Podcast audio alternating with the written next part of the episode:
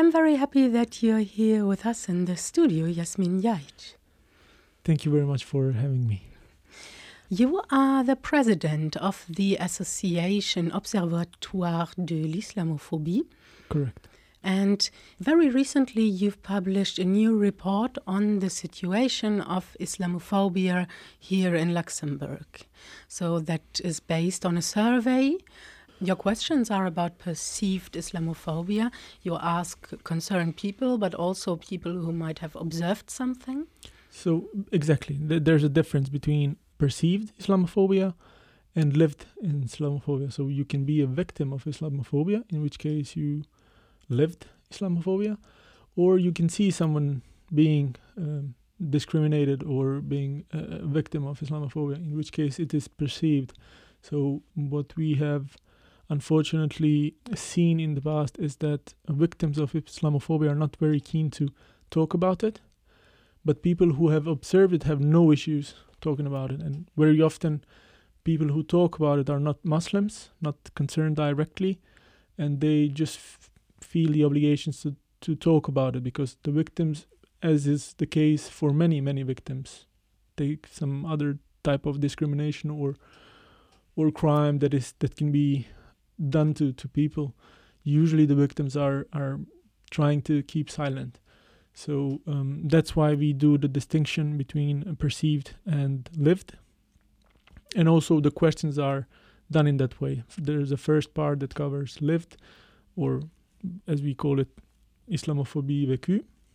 And then a second part, Islamophobie perçue, so the perceived Islamophobia. What was for you the most alarming part in this new report? The fact that there is Islamophobia should be alarming, but then I guess I would say that the most alarming are the examples that we give, because in, in those cases, with the questionnaire, you don't you don't know who's behind it whether it's a kid, whether it's a it's a woman, a man, how old the the person in question is. You just see the the answers. I was victim. I was not victim. But with the reports directly via our website, we really see people who are being discriminated in all possible ways. We see women who are who are discriminated against when it comes to finding an apartment. We are seeing discrimination towards little girls who want to go to public pools, but they're they cannot wear the burkini and so so forth so on. So this is the I would say the most touching part of the work, and also the most alarming one. If if if you see that somebody is acting aggressively or in a discriminating way against kids or children, you cannot remain indifférent in French. So it has to have some effect on you. And then again, it's also a, a reason why we keep doing what we are doing. Yeah. In what other areas here in Luxembourg is Islamophobia, a, well, maybe more of a problem than in different yeah, in areas? So, are there any specific um, contexts, social contexts, where Islamophobia is worse than in other areas? We have we've had cases from all social groups, from all social grounds. So there's no there's we don't have a conclusion about whether there's more Islamophobia in schools, whether there's more Islamophobia in the working working environment. Mm, what we have, however, quite surely as an observation or a conclusion is that unfortunately women are more likely to be victims, which is quite possibly due to the fact that Muslim women wear headscarves or they, they have distinctive signs, either whether it, it is clothes, whether it is how they look, so more uh, easily perceived as Muslims. And so if there's a uh, if there's another person who doesn't like Muslims, it is also more easily to just engage in a in a hateful in a hateful manner. So that has been, let's say, a constant conclusion that we've had during all the all the reports. And also we see that young people are more open to talk about it to report it also. We've had reports about islamophobia in schools for the first time in the in the past two years. We've had it in in public space in in front of several several other people. So there are there are witnesses there's more witnesses, and also we we, we would guess that young people they they they grow up here. They function the way this society is supposed to function. So freedom of expression freedom to think freedom to to say what you you really mean in a respectful manner of course.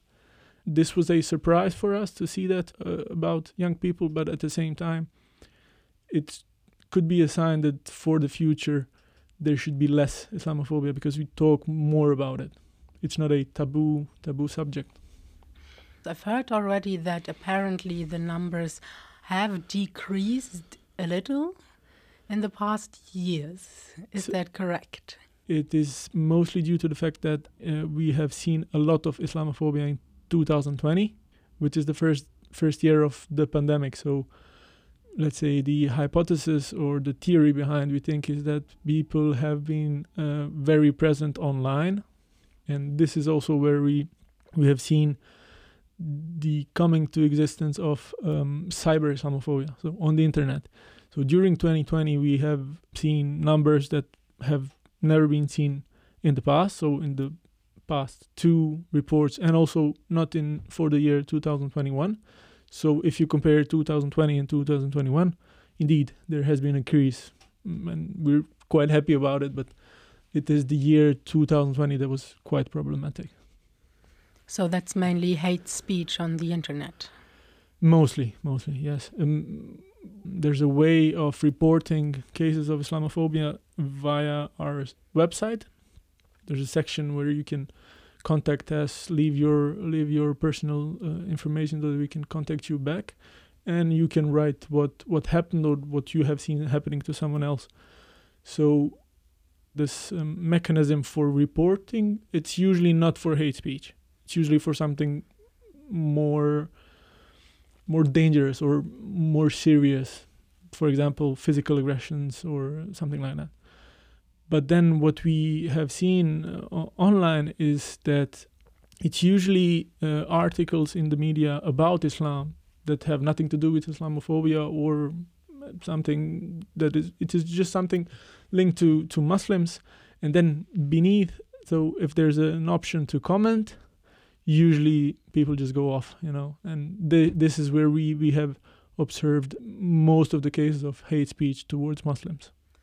Okay, and that then would be the, well, it's not the lived Islamophobia. It's not an attack against a specific person, but it's against um, Muslim people in general. Yes, exactly. It's rather perceived than not not not lived. Yeah, unless there's a there's a discussion, to, for example, on on a social media between a Muslim person and another person, and the other person just you know goes above limits when it comes to um, the the dialogue that takes place that takes place.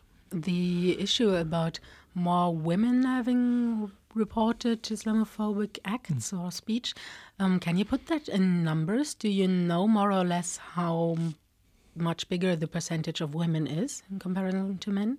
I cannot recall like exactly for each year, but it, it is always more. It's some, sometimes just a couple of percent. Sometimes it's five, six.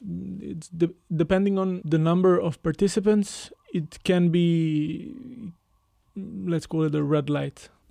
What we've quite surely seen is that also in the reports via our website, it is maybe six, seven out of ten times a, a woman that is concerned and uh, if I recall correctly, it is always uh, a woman that is a victim and the man who is the aggressor. So okay. the the cases that we had were verbal, you know, verbally assaulted in the in the street because of the headscarf, or after after some incident somewhere in the world, I don't know, terrorist attack, or that has any any link to Muslims, there's usually comments around "go back to where you come from" and so on. Yeah, we will. Will probably be interesting to analyze 2022 with the um, World Cup in Qatar. Yeah, yeah. But for example, we have seen and we have had, um, you know, screenshots of different different newspapers or portals where people can comment and usually everything that concerned Qatar and the World Cup was, you know, It's it was an open space for everyone and anything you have to say. So, as you said, it is m- most likely to be a, a very, very, very interesting report. Okay. Thanks a lot. Thank you very much for your time and the information. Thank you. Thank you very much for mm, having us. Mm, do you have anything to add that we haven't talked about yet, but what you feel is important? I would just invite uh, everyone to visit our website, um, ask us questions. We are open to, to discuss any any any issue. Doesn't have to be related to Islamophobia. We're also open for other other topics that are similar or that are from the same same same area. Let's say. And yeah in case of questions please let us let us know. Perfect. Thank you. Thank you